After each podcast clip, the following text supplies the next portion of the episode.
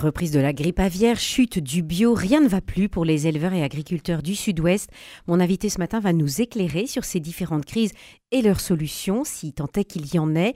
Il est président de la Chambre d'agriculture du Gers. Bonjour Bernard Malabirade. Bonjour. Merci d'être sur Radio Présence avec nous ce matin. Depuis le 14 mars, la situation nationale au regard de l'influenza aviaire hautement pathogène était assainie. Aucun foyer n'était enregistré depuis cette date, mais Fin mai, pas moins de 48 foyers d'élevage étaient à nouveau détectés. Qu'est-ce qui explique la reprise de cette épidémie, Bernard Malabérade?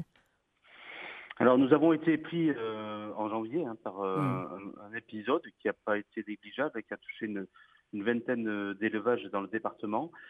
Et puis ces zones ont été assainies et à Babouy, je pense que le virus a circulé dans notre avifaune locale.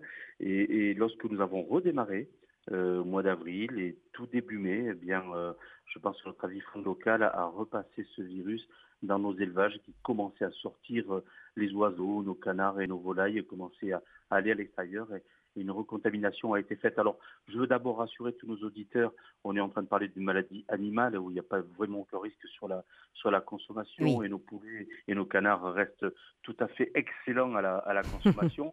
Mais nous devons maîtriser effectivement ces, maladies animales et ces influenza aviaires. Et c'est un vrai problème. C'est une, ce sont des maladies animales qui euh, aujourd'hui jouissent d'une recrudescence dans tous les continents, euh, au niveau de, l'ensemble du, monde entier, euh, et en France également, et en Europe. Et, c'est vrai que de plus en plus, nous avons ces liens avifaune et animaux d'élevage qui font que, je pense que la solution, malheureusement, ne sera que celle de la vaccination qui nous permettra de protéger nos animaux d'élevage de cette maladie. Et heureusement, des laboratoires ont trouvé euh, deux candidats vaccins qui sont extrêmement prometteurs et qui pour nous euh, sont une vraie note d'espoir. Et oui, c'est le 25 mai que l'Agence nationale de sécurité sanitaire de l'alimentation, de l'environnement et du travail, l'ANSES, a annoncé justement ces deux vaccins euh, qui ont été expérimentés. Euh, combien de temps les, les normalement ils devraient être, enfin la voie à la vaccination devrait être ouverte d'ici quelques mois. Combien de temps les, les éleveurs pourront-ils encore attendre? C'est vraiment notre notre difficulté. D'abord, voilà, faut s'imaginer ces femmes, ces hommes, ces éleveurs euh, qui ont été arrêtés en janvier un premier coup, qui sont re-arrêtés au mois de au mois de mai euh, euh, alors qu'ils venaient à peine de, de redémarrer. Donc c'est très traumatisant d'avoir arrêté ces, ces, élevages, de ne pas pouvoir travailler, de se dire tiens ben, on n'aura pas de on n'a rien à vendre, on n'aura pas de stock de foie gras, de, de volaille à la fin de l'année. Donc nous tous souhaitent bien sûr redémarrer très vite, mais tous souhaitent redémarrer de manière protégée pour vraiment pouvoir servir leurs clients, leurs consommateurs et, non pas euh, pour rien. Euh, mm. Parce que malheureusement, lorsque les animaux sont malades, nous ne les mettons pas bien sûr dans la consommation et donc ils sont produits pour rien. Donc euh, tout ça doit, doit s'arrêter. le calendrier vaccinal que nous promet les pouvoirs publics nous paraît un petit peu éloigné. Aujourd'hui, on nous parle du mois d'octobre, c'est encore très loin. Et puis vous savez, c'est trop loin? C'est trop loin. Ben oui, c'est loin parce que nous faisons ici, nous faisons des élevages euh, euh, plein air hein, où les animaux mm. sortent à l'extérieur, où nous prenons le temps d'élever euh, nos, nos, nos, animaux sur des durées euh, beaucoup plus importantes que les que les durées standards. Nous sommes sur des cahiers des charges dits qualitatifs en, en identification géographique protégée, foie gras du Gers, foie gras du Sud-Ouest.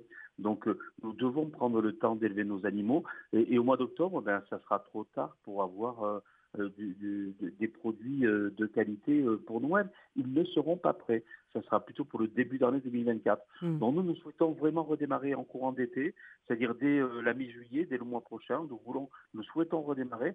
Et nous avons demandé d'ailleurs au ministère de la Culture, voir si on ne pourrait pas bénéficier justement... Des premières doses alors? Des, premières doses de mm. vaccin pour pouvoir démarrer. Nous n'avons pas la réponse aujourd'hui. Nous l'espérons. Bon, nous savons quand même que l'été, avec la chaleur, euh, s'il y en a, nous l'espérons, parce qu'aujourd'hui, on est un petit peu pris dans les intempéries. Euh, mais, mais, mais, nous espérons que, que la chaleur d'été va aussi peut-être nous permettre de démarrer sans vaccination, parce que, parce que la chaleur euh, évite la propagation Ah, c'est un, facteur. C'est un facteur d'assainissement. Donc nous espérons malgré tout pouvoir démarrer. Mais je, veux vraiment témoigner de, de, la dégradation euh, de l'état d'esprit de, des éleveurs euh, psychologiques. C'est extrêmement difficile de ne, de ne, pouvoir travailler et d'avoir à la fois des clients qui vous demandent des bons produits et de ne pas pouvoir les servir. C'est quelque chose de, de, terrible. Hum. Une situation dramatique, hein, euh, évoquait le, le, député de la deuxième circonscription du Gers, David Topiac, qui a partagé, partagé son inquiétude et celle de toute la filière à l'Assemblée nationale le 24 mai à l'occasion de la séance de questions au gouvernement.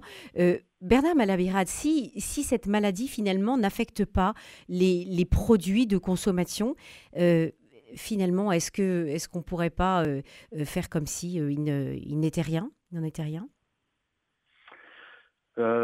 C'est difficile aujourd'hui parce que c'est vrai que les influenza aviaires sont surveillées bien sûr parce qu'elles ont un impact sur la santé animale de nos, de nos animaux, mais il y a aussi voilà, le risque qu'une influenza euh, puisse passer la barrière, les barrières d'espèces hein, et, arriver sur, euh, sur d'autres types d'animaux, les porcins et peut-être enfin, voilà, les mammifères.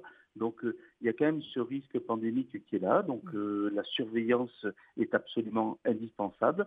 C'est aussi un enjeu de santé publique euh, à terme dans le cadre de la surveillance des, pandémies. Donc je pense qu'il faudra surveiller, mais il est certain que le fait de vacciner nos animaux d'élevage, c'est vrai que la, la, surveillance par les animaux d'élevage sera un petit peu un petit peu différente.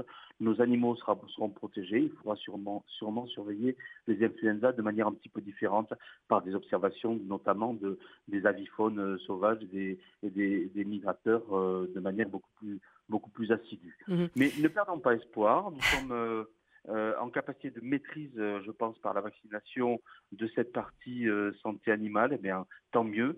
C'est une victoire de plus. et je pense qu'il faut aussi compter sur notre intelligence collective pour être capable justement d'esquiver ces drames. Mais aujourd'hui, le drame, ce sont les éleveurs qui le vivent. Ce sont les éleveurs qui sont euh, dans cette grande difficulté et qui ont besoin d'avoir une vraie solidarité euh, publique pour pouvoir les accompagner dans ce moment difficile. Voilà, et c'est aussi pour ça que nous vous donnons la, parole ce matin euh, pour soutenir effectivement tous ces, éleveurs. Parlons maintenant, Bernard Malabirade, de la filière bio. Le Gers est le premier département bio de France, mais en 2022, les ventes se sont effondrées de près de 7,4% en supermarché. D'où viennent ces difficultés? Alors, d'abord, on est très fiers d'être premier département Mais oui, bravo. de France en agriculture biologique. Euh, voilà, on est fiers de cela. Euh, ça, a une origine, hein, c'est qu'il y a toujours eu de l'agriculture biologique dans le département et donc il n'y avait pas de barrière psychologique ou voilà de mauvaises impressions vis-à-vis de ces positions-là. Et c'est vrai que le Gers a des qualités agronomiques qui sont un petit peu faibles, hein, avec des, sols pas très profonds. donc c'est vrai que la différence le conventionnel bio est, est peut-être moins importante qu'ailleurs et donc ça nous est peut-être plus accessible. Alors la particularité du bio dans le Gers, c'est que surtout un bio euh, euh, végétal qui s'est fait hein, de céréales, de petites légumineuses. Euh, donc nous, nous en avons fait notre spécialité et c'est 30% des agriculteurs qui sont aujourd'hui en agriculture biologique pour un peu plus d'un quart de la surface agricole utile du, département. Donc nous sommes premier département de France.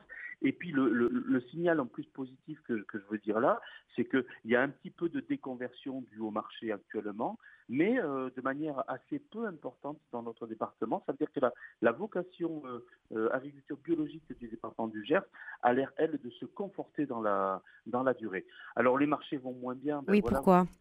Tout le monde sans doute, c'est bien, bah, c'est le panier de la ménagère qui aujourd'hui est quand même malmené par par l'inflation et que les arbitrages financiers font que effectivement les produits les plus les plus chers sont un peu boudés au profit de produits euh, moins chers pour des raisons d'arbitrage, de coût de la vie. Euh, bon, je, je, reste persuadé que c'est un, mauvais passage euh, à passer. Euh, on annonce que, l'inflation va se réduire un petit peu, euh, que les choses risquent de s'arranger courant fin 2023, courant 2024. Donc je veux, croire que les arbitrages financiers des uns et des autres et, de, nos retraités en particulier, qui sont des, consommateurs assidus et des, amoureux de notre gastronomie, qu'ils sauront faire la part des choses et qui sauront voir que derrière ces productions de qualité, eh bien, il y a une agriculture vertueuse, il y a une, vraie volonté de nos agriculteurs de se mettre à la portée de répondre aux attentes, aux attentes sociétales. Et, et, puis un respect de l'environnement. oui, respect l'environnement bien sûr, mais le mmh. meilleur service que peut rendre le consommateur citoyen, eh bien, c'est de le rendre par un acte d'achat consommateur, j'ai envie de dire, mmh euh, pour de, le rendre en, achetant ces, bons produits qui de fait coûtent plus cher à produire, oui, parce qu'ils sont faits chez nous, parce qu'ils sont faits dans des conditions beaucoup plus respectueuses de, l'environnement et qui méritent donc euh, un rendu et une reconnaissance financière de la part des consommateurs. Mmh. Alors le gouvernement a quand même mis en place un, un fonds d'urgence pour le département du Gers. L'enveloppe est de 173 000 euros. À quoi est précisément destinée cette aide? C'est une aide qui est justement euh, euh, là pour accompagner ceux qui sont les plus euh, impactés par ces pertes de, marché. Et c'est vrai que ces pertes de marché, elles sont importantes du côté des productions animales. Euh, là, effectivement, parce que c'est là peut-être que le consommateur a, le plus réagi aux augmentations, aux augmentations de prix, production animale bio. Hein, oui, donc il a, il a renié sur sa consommation de viande. Hmm.